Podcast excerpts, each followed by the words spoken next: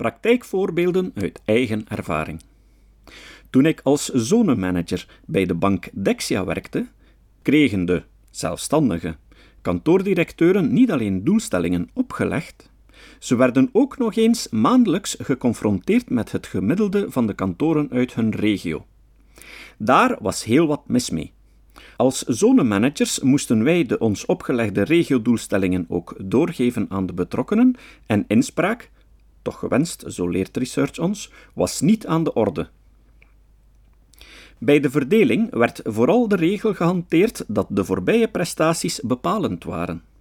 Zo kon iemand in een groot werkgebied met dito potentieel en ook vergelijkbare duur van aanwezigheid in de regio het jarenlang niet zo goed hebben gedaan, lees de doelstellingen niet halen, en daardoor een doelstelling krijgen die minder dan de helft bedroeg van een kantoor dat vergelijkbare criteria had, maar zijn doelstellingen had gehaald. De doelstellingen waren dus uitermate à la tête de l'agent.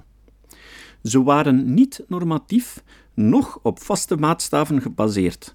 Nochtans twee voorwaarden waarvan wetenschappers stellen dat daaraan voldoen moet zijn. Daarnaast deed men ook aan continue onderlinge vergelijking. Ik herinner me nog als de dag van gisteren dat ik voor het eerst meeging met de collega die mij zou inwijden. Hij had de boordtabellen van de agenten. Groen, boven het gemiddelde, of rood, onder het gemiddelde, ingekleurd. Een derde kleur had hij niet. Zo trok hij naar de kantoren. Het aflezen van de boordtabel werd dan als coaching bestempeld. Toen ik hiervan zei dat dit niet hielp, want dat ik hetzelfde bij Sera had meegemaakt, maar toen als kantoordirecteur werd ik onmiddellijk terechtgewezen. Voetnoot. Sera, een Belgische spaarbank die later fuseerde met Kredietbank en nu het huidige KBC vormt. Einde voetnoot. Nog zo'n vergelijkende praktijk was de Gold Club. Diegenen die het dichtst bij hun doelstellingen waren gekomen, of liever nog, hadden overschreden, werden bovenaan een lijst gezet. Deze rangschikking was aan iedereen bekend. Van elke regio werd een aantal agenten toegelaten tot de Gold Club. Jaarlijks werd er met deze winnaars gedurende één week op reis gegaan, meestal naar zeer exotische bestemmingen, soms op cruiseschepen. Men mocht in het gezelschap vertoeven van een lid van het directiecomité dat verantwoordelijk was voor het kantorennet.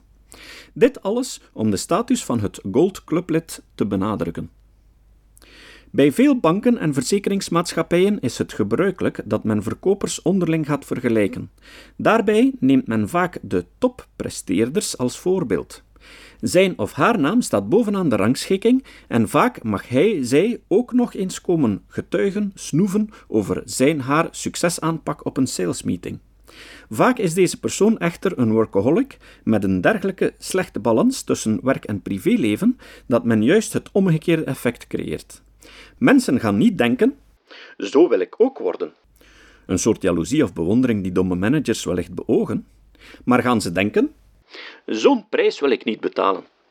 Dergelijke outliers zijn in de ogen van de gemiddelde verkoper niet geloofwaardig. Ze jagen mensen tegen zich in het harnas door hun geldingsdrang of roepen angst op. Ik kan mij met deze mens niet meten. Voetnoot.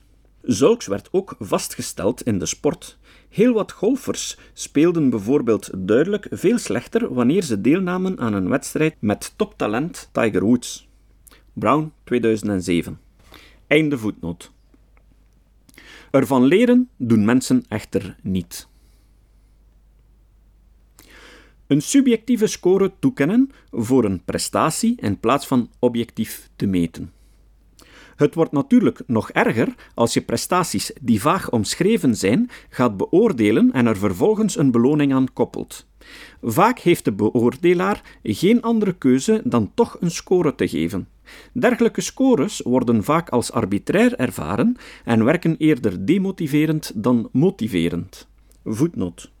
Zie voor een uitgebreid relaas hierover hoofdstuk 9, evalueren, geëvalueerd, van mijn vorige boek De Hagerballon, 10 populaire praktijken doorprikt. Einde voetnoot.